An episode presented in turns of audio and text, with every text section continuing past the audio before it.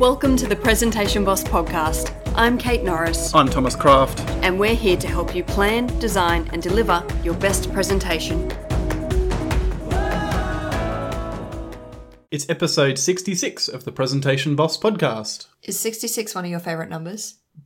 No, not really. No. Oh, really? it seems like a number that would be. Um, nah, in the 60s, 64 is a good one. It's a square of eight. You have weird favourite numbers. Anyway, Yeah, we help you plan, design, deliver your best presentation. And to do that today, we're doing another speech breakdown where we play a talk from somewhere on the internet and we pause it at opportune moments, talk about some things that we like and that you might want to copy, some things that we don't particularly love, and just generally the decisions that the presenter has made. today we're looking at a TED talk that was suggested to us by one of our previous guests, Tamsen Webster. She suggested this as a really great example again of a short but brilliant TED talk. So let's have a listen to Nilofer Merchant with her TED talk, Got a Meeting, Take a Walk. And this was in Long Beach, California in 2013. Yeah, and as we get into it, for the introduction, just remember that this is a TED Talk. It's presented at a conference to like a theatre style audience.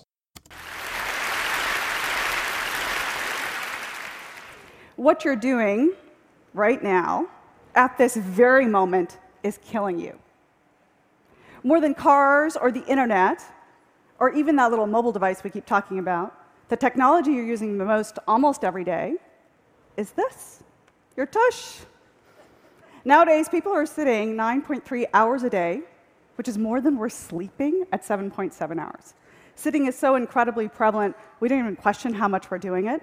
And because everyone else is doing it, it doesn't even occur to us that it's not okay. In that way, sitting has become the smoking of our generation.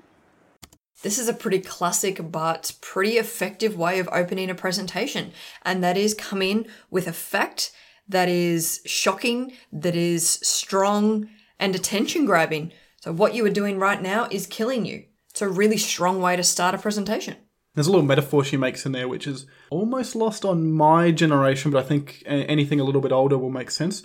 Where she talks about sitting is the new smoking, and we think it's okay because everybody else is doing it. Just that little bit of a connection there to um, sort of the uh, the peer pressure of the smoking sort of culture that, that I've not particularly been exposed to, um, but I understand probably predates me a little bit. That's interesting because I remember that culture. I mean, I was definitely at the tail end, but that's like definitely between you and me, obviously. There you go. Also, everybody in this audience is obviously sitting. I mean, we're sitting while we record this, so Yeah. um, I'm wondering what you're doing while you're listening. Maybe driving or running or. anyway, let's carry on. Sitting has become the smoking of our generation. And of course, there's health consequences to this, scary ones, besides the waste. Uh, things like breast cancer and colon cancer are directly tied to our lack of physical inactivity. 10%, in fact, on both of those. 6% for heart disease, 7% for type 2 diabetes, which is what my father died of.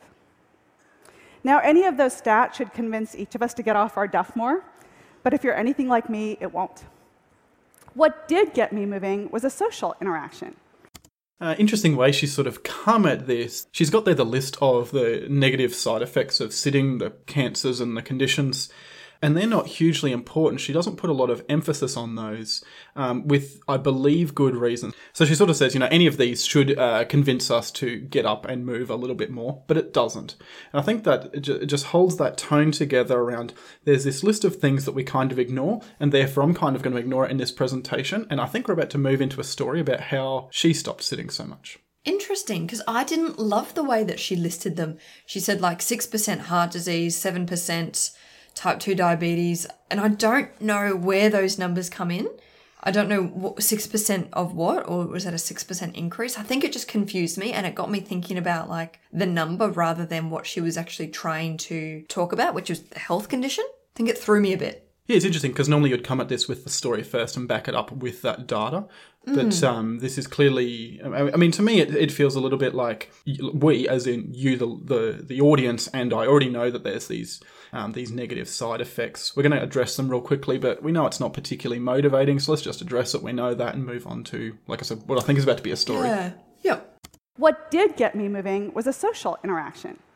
Someone invited me to a meeting, but couldn't manage to fit me into a regular sort of conference room meeting and said, I have to walk my dogs tomorrow. Could you come then? Seemed kind of odd to do. And actually, that first meeting, I remember thinking, I have to be the one to ask the next question because I knew I was going to huff and puff during this conversation. And yet, I've taken that idea and made it my own. So instead of going to coffee meetings or fluorescent lit conference room meetings, I asked people to go on a walking meeting to the tune of 20 to 30 miles a week. It's changed my life. She's using pace here to emphasize her point. She kind of story, story, story, story to the tune of 20 to 30 miles per week. She was going quick, quick, quick, slow down for the important part. And it really made it stand out. Like, I certainly had a moment of, like, whoa, 20 to 30 miles per week. Like, that's a long way. Was that like 30 to 40 kilometres? Hmm. No, I would have said it's more like 50 kilometers. Anyway, the actual conversion's not important, but the way that she did that and used pace was really effective. To the tune of 20 to 30 miles a week. It's changed my life.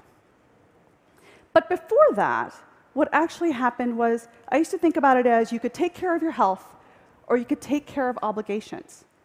And one always came at the cost of the other.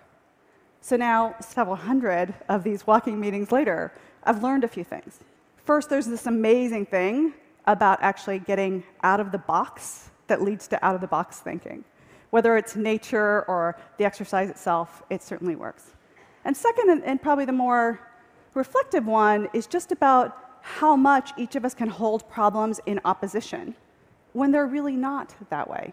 And if we're going to solve problems and look at the world really differently, whether it's in governance or business or environmental issues, job creation, maybe we can think about how to reframe those problems as having both things be true. Because it was when that happened with this walk and talk idea that things became doable and sustainable and viable. So I started this talk talking about the tush, so I'll end with the bottom line, which is um, walk and talk. Walk the talk. You'll be surprised at how fresh air drives fresh thinking, and in the way that you do, you'll bring into your life an entirely new set of ideas. Thank you. Woohoo, there it is, a just over three minute long TED Talk idea worth sharing. Mm. What'd you think? Interesting. I I think for me it raised a lot of questions that I maybe would have like addressed. I think if I was doing this talk, I would have said to her, practice in front of people and write a list of the questions that you get asked so you might be able to address some of them within the presentation. Things like, what if someone says that it's weird to do this? Like, what sort of things could you say to them to help convince them go to go for a walk? How do you take notes when you're in these meetings? How do you, uh, maybe some of the logistics? I think for me, it just raised a lot of questions. And I don't think that I'm convinced to do walking meetings, even though that is something that I do already. So I, I think it just slightly missed the mark for me in terms of the persuasive element. I think I see this talk as a little bit of a conversation starter. Like if you're keen on the um, the walk and talk, maybe it's you would look her up and find it a little bit more information. I'm not super sure. And of course, we don't know what the brief was that she got. Maybe she only literally had a three and a half minute slot here. But do you think then maybe Kate like this would be a good basis for say a seven minute talk or a ten minute talk that goes into a bit more of that depth? That's what I'm thinking. Like, I would have liked maybe five, six minutes instead. I feel like it was just a little bit short and didn't quite satisfy the questions that I had. Yeah. Hmm. I think what it did do quite well was about halfway through, she said, we kind of have this idea that we can look after our health or we can look after our obligations. And I think prior to that, you could be listening and thinking, oh, you, you walk this many miles per week. Good for you. And maybe I'm not somebody who's interested in walking, it's not for me. But then she kind of listed those three extra outcomes that she's learned as a result of this process. So I really quite liked that it's not just about going outside and walking and moving and the health benefits, but it actually boosts the sort of business outcomes as a result as well. So I actually really like th- those three little supporting arguments that were in there. They were brief, for sure. Yeah, yeah, yeah. What do you think then, Kate, was the main message?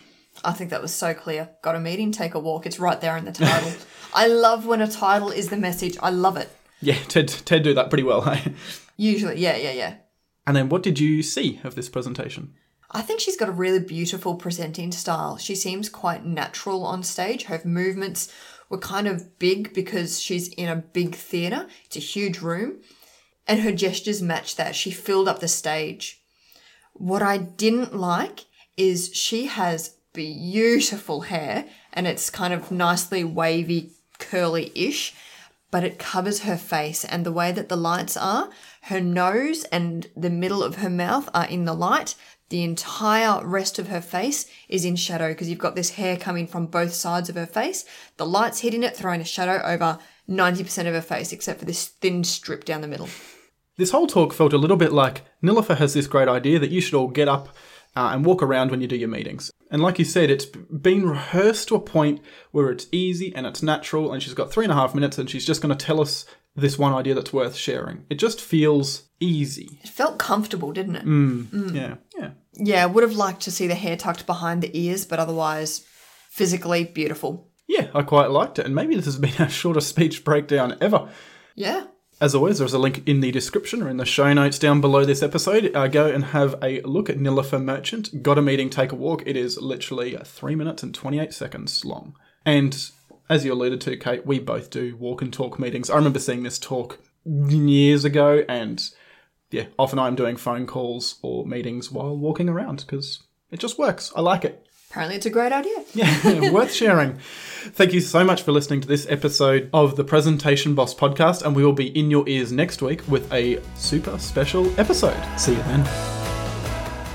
Thanks for listening to today's show. Head to presentationboss.com.au slash podcast, where you'll find the show notes for this episode, all other episodes, and other free resources. If you've seen a speech you'd like us to break down on the show, flick us the link at podcast at presentationboss.com.au. Most importantly, we rely on you to share the information in this podcast. If you found value in today's episode, please recommend us to a friend. Or we'd love for you to give us a review on iTunes. It helps more people find us. Have a great week. Was that like 30 to 40 kilometers? Hmm. No, I would have said it's more like 50 kilometers. Anyway, the actual conversion's not important. 1.6 kilometers to the miles. Conversion is important. There you go. I thought it was more than two. More than two. No, you're thinking pounds to kilograms. 2.2 pound to a kilogram. Yeah, maybe that's what I'm thinking. Also, $2.2 to the pound. Oh my god.